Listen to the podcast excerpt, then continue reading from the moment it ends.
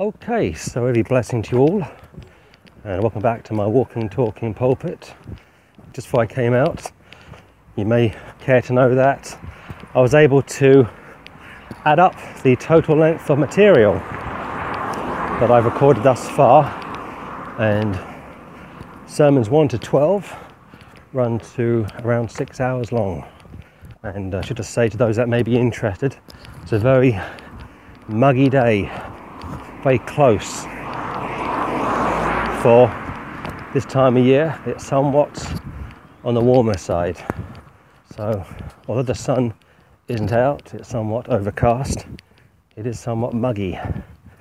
So, I think my walk will be more than enough for today.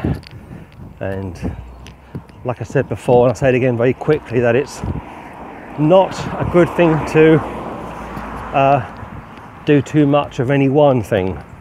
If you can get the balance right, exercise, prayer, and scripture. And when those three come together, when those three are balanced out, as a result, you become a great, balanced, and disciplined individual. Of course, I'm speaking to saved people. If you're not saved, you're very much like a flat football, your soul is dead. Your soul is flat.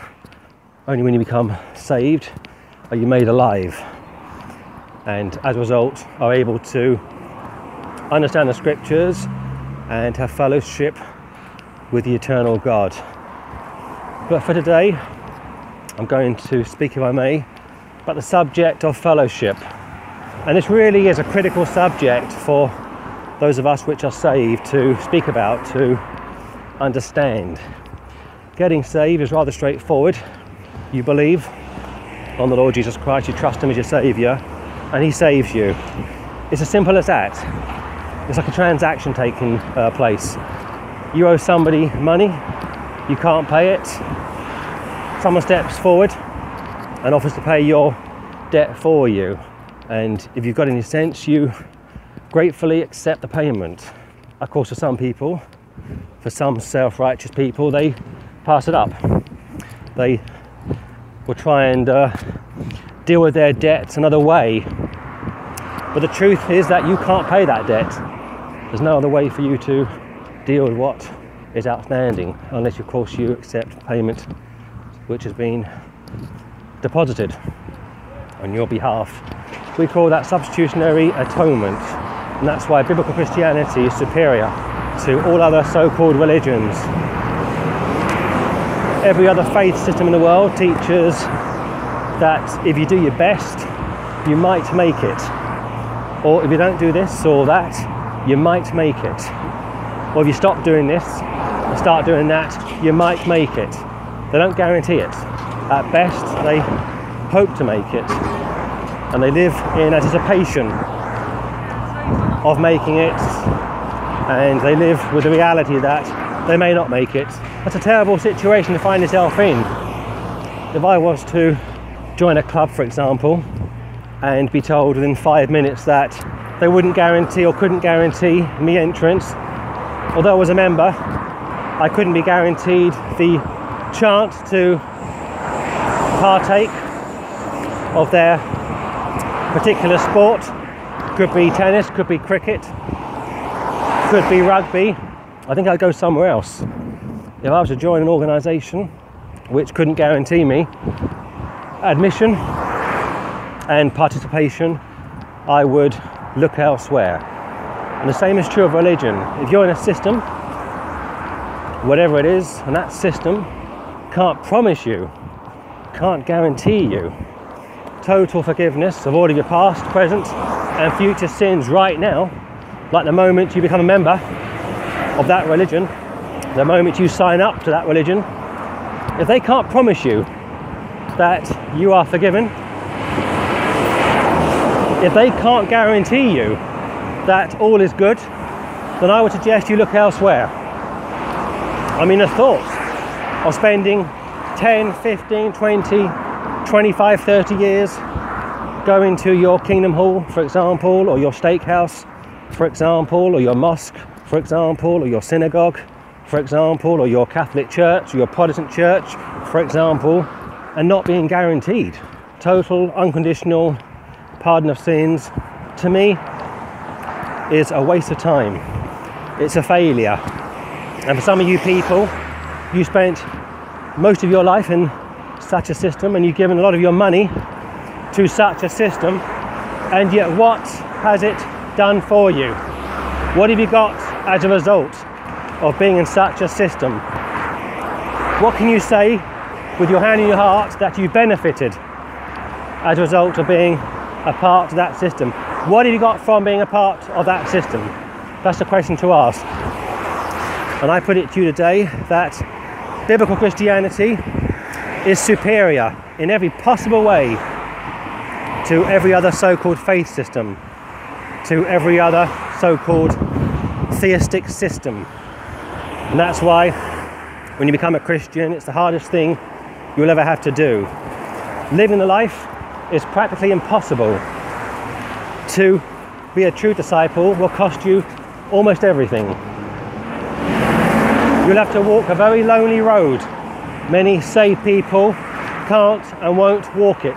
Many saved people have stopped trying to walk it, and as a result, they will criticize you if you attempt to live the Christian life.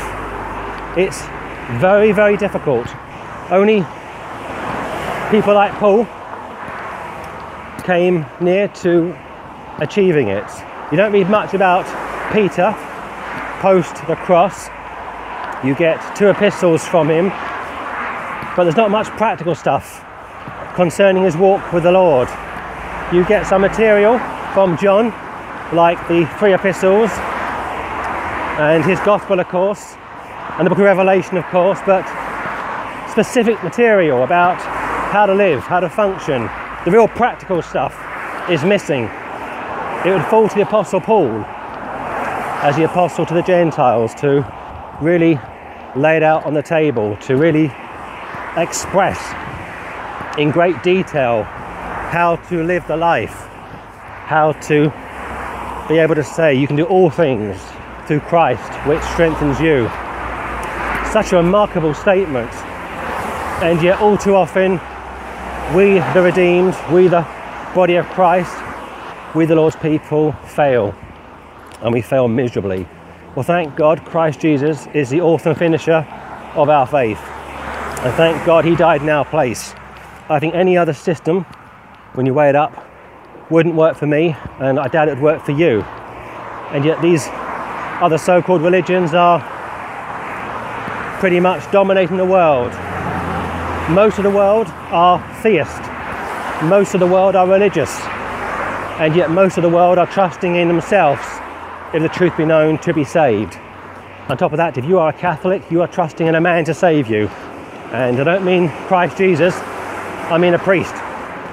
You see, for the Catholic, if there's no priest on hand to administer the sacraments, you can't go to heaven.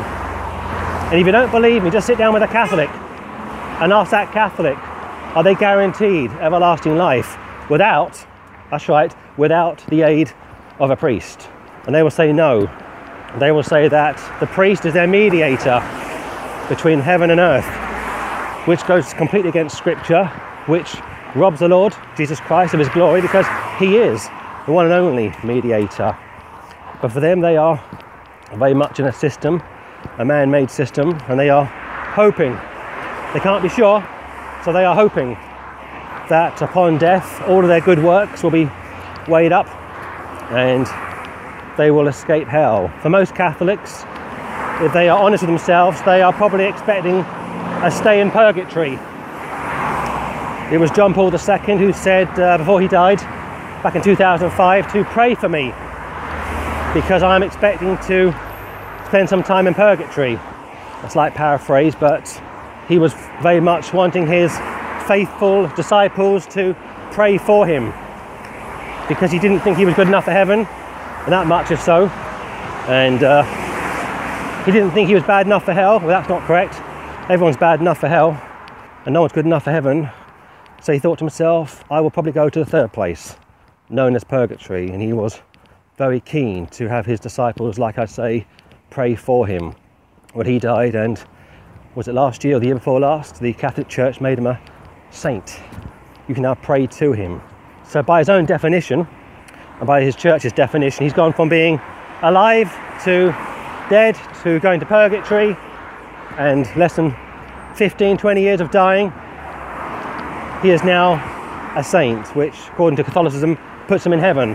Of course, we know that only God can make you a saint. No church system can make someone a saint. And therefore, when you pray to anyone outside of the triune God and you get a response, quote unquote, you are communicating with devils, unclean spirits.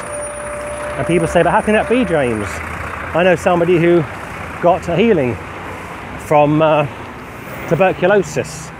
Or I know somebody got a healing from blindness. Or I know somebody who got a healing from being deaf. Or this or that. How can it be that a demon or a devil is responsible for their healings? Well, first of all, how do you know that such a person was really sick to begin with? Never mind what you see on television or you read about in the papers. How do you know for sure that such a person was really sick to begin with? Most of those people that you see at these healing crusades that claim to have received a healing are paid actors. They are part of the act. But let's just say, for argument's sake, that somebody goes to a healing event, for example, or they pray to Mother Teresa or John Paul II, for example. And let's just say, for argument's sake, that they receive a healing. What makes you think that healing is from the Lord? Just because somebody claims to have been healed, and even if they were healed, what makes you think that such has come from Almighty God? Over in the book of Revelation, there is an account in chapter 13 of the false prophet doing miracles. And one of his miracles is to not only create an image, a statue of some kind, but on top of that, he's able to bring that object to life. And he certainly isn't working for the Lord. He gets his power from the devil. So you see, you got to be careful when you come across accounts of men and women, boys and girls, claiming to have received a miracle, claiming to have received healing, and then turn around and ascribe such an account to Almighty God. Yes, the Lord can heal. No one who is saved, no one who is a Bible believer would suggest otherwise.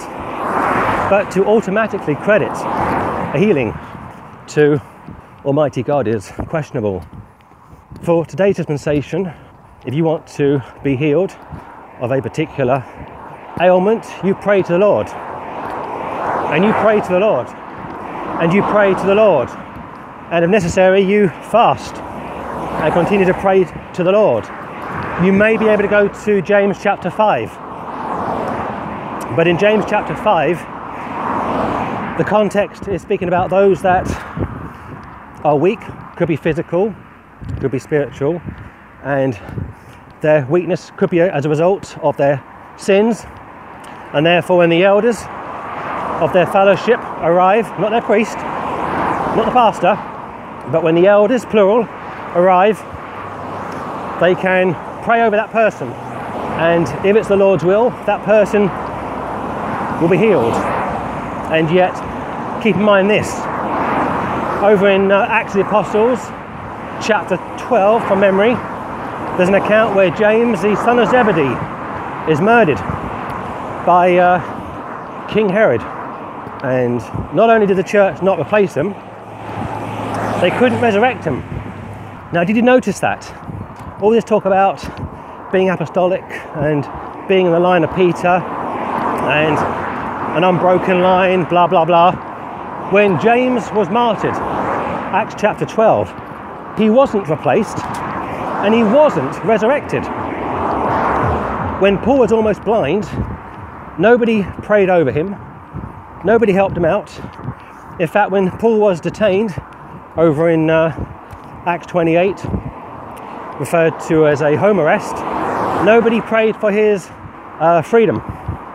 When Timothy and Trophimus were sick, and uh, it says how Trophimus was sick unto death, and how Timothy was uh, experiencing ulcers of some kind, which, going back to my first message, may have been the result of carnality. Nobody was sent from Jerusalem or Antioch to pray over those men. Did you notice that? Paul told Timothy in his last epistle to take some wine for his often infirmities. He told you from 1 Timothy how Almighty God had to heal Trophimus himself. The apostles couldn't heal their friends. The apostles couldn't heal themselves.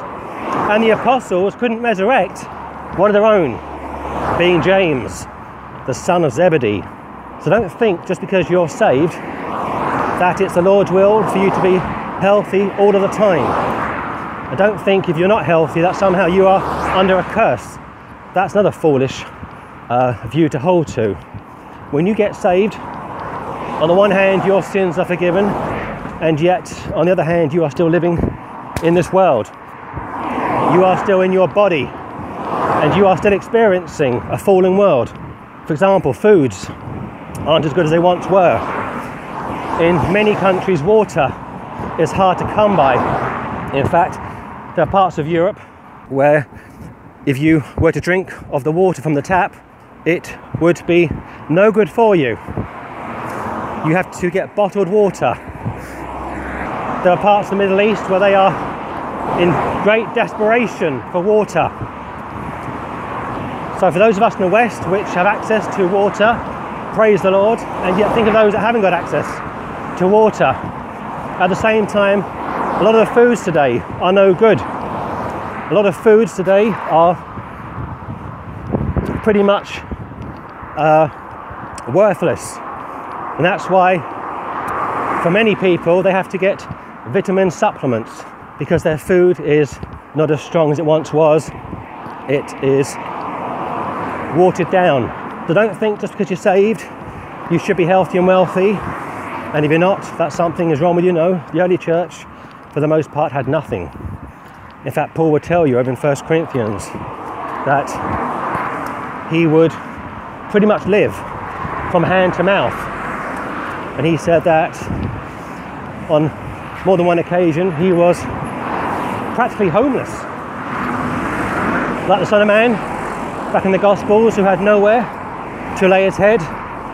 The same was true of the early church, of the apostles. But for today, what we hear the most about from Christendom, especially on so called Christian television and Christian radio is that once you get saved, it's now time to really enjoy life. Your best life is now. That's incorrect. Once you get saved, your best life may be in heaven. Your eternal state has been fixed. There's no doubt about that. But for the here and now, living on earth, going from day to day, your problems are just beginning. But you see, this goes back to what I said some walks ago that most of these people that preach this pernicious gospel, this pernicious message, are not only living in their own little world, have never had jobs, but are multimillionaires, living in mansions, driving big cars, like most politicians do. They don't know what it's like to live in the real world. I remember speaking to a guy some years ago, a professing Christian, and he put it to me like this. He said, How is it possible, James, or why is it possible, James, that all of these well known preachers all live such millionaire lifestyles, which of course they do, and yet not one of those men or women lives in a council house, lives in a government property, lives downtown, Skid Row. Why is it that such people not only live in nice areas and drive nice big cars, and on top of that, their churches are in very affluent areas? Why aren't they living downtown? And I said, Yeah, you're absolutely right. And he was right to say that. And this is one of the problems when you listen to those on television or those who are on multiple radio stations preaching this message name it and claim it. And yet they forget to tell you that the Lord had no money, nowhere to lay his head. He died naked on a cross, stark naked on a Roman cross. And his apostles, his church, all but one, were terribly harassed, persecuted, and murdered. John the Apostle spent many years in captivity. He was a very old man when he wrote the book of Revelation. Those guys really went through it. And yet, to listen to some of these TV evangelists and Catholic mystics, you would think that they've got the truth and the Word of God isn't the truth. And that's why it's imperative to check the scripture, to read it, to believe it, because without that, you've got no idea, absolutely no idea what is correct, what is incorrect, what is truth, and what is not truth. And that's why it was beneficial to the Catholic Church for centuries to leave their members of their congregation in darkness. Their laity, for the most part, couldn't read or write. So that wasn't bad enough. The priest would get up and do his mumbo jumbo, referred to as a mass, in Latin, which was even more of an obscure language to the average Catholic man or woman. And that went on right up until the 1960s. Now the Mass is in English, and yes, most Catholics can read and write, but for centuries they couldn't. And that's just what the Catholic Church wanted. Keep the members of the laity, those in the pews, in darkness. Because as long as they are in darkness, they are in need of us, the priest system. Because we are their mediator. That's right, we are the mediators between heaven and earth. That's a blasphemy. That's heresy. Scripture says, again, how Christ is the one and only mediator between men and God. And that's found over in 1 Timothy chapter 2 verse 5. But what you have to understand are a number of things. Number one, when we try and assess uh, problems of organized religion, we have to realize that for those in that system and for those that run that system, the scripture is almost insignificant, unnecessary. You see, the church is the final authority. The Pope is really God to the Catholics. That's a dangerous position to take because you were told over in uh, the book of Psalms how the Lord has put his word above his name. That's amazing. He's put his word, and I mean the scripture, above his name. And yet at the same time, you are told that at the name of the Lord Jesus Christ, every knee would bow, every tongue would confess. So you've got two things. You've got, on the one hand, the name which gets you and I saved and got me saved 14 years ago, being exalted, the name of Jesus, meaning Jehovah saves. And on the other hand, the Word of God being put above the name of God. That's incredible. And until you are born again, you will never understand that or appreciate that. And that's why it's so tragic, so damning when you come into contact with religious people who profess to know the Lord and profess to be a follower of the Lord, and yet in reality they are following men. They are following their church system. They are trusting themselves and their priests, their pastors, their favourite TV evangelist. And that's a dangerous thing. And I'll say this and sign out that number one, you must be born again. You must be born again. Number two, you must become a regular Bible reader.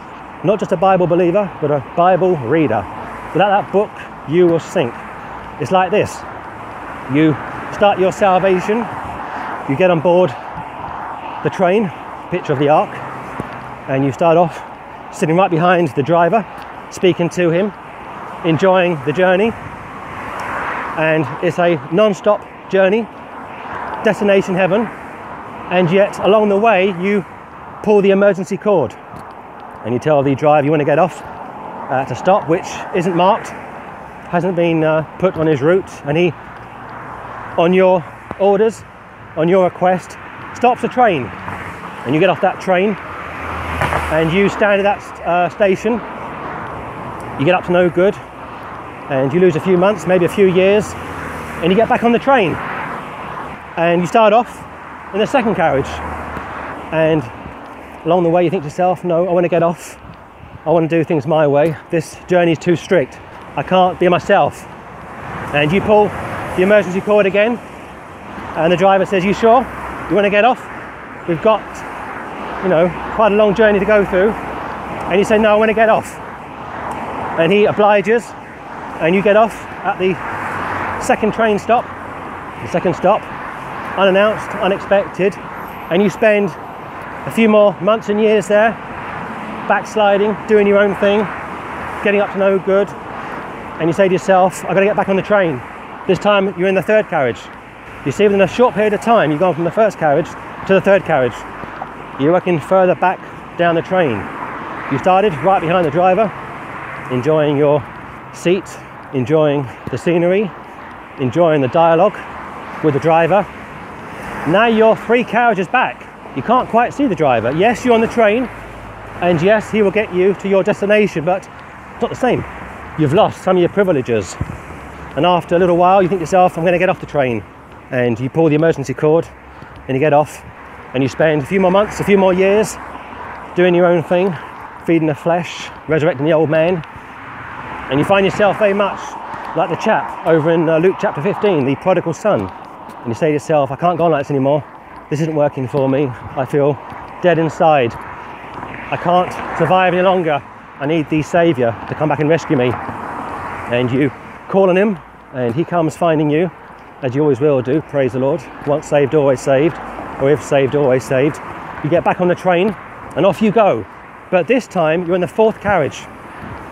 You're way back. On top of that, you're standing. You're no longer able to look out the window. You're no longer able to enjoy the journey. Yes, you're going to get there, don't worry. It's down to the uh, driver to get you to heaven, not you. And even if you were to take control of the train, you don't know the way to heaven. You haven't been there before. Only the Lord knows the way to heaven and back. And eventually, you get to the destination. But what a journey. That's a picture of backsliding.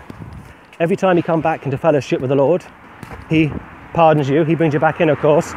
But you've gone further down the train.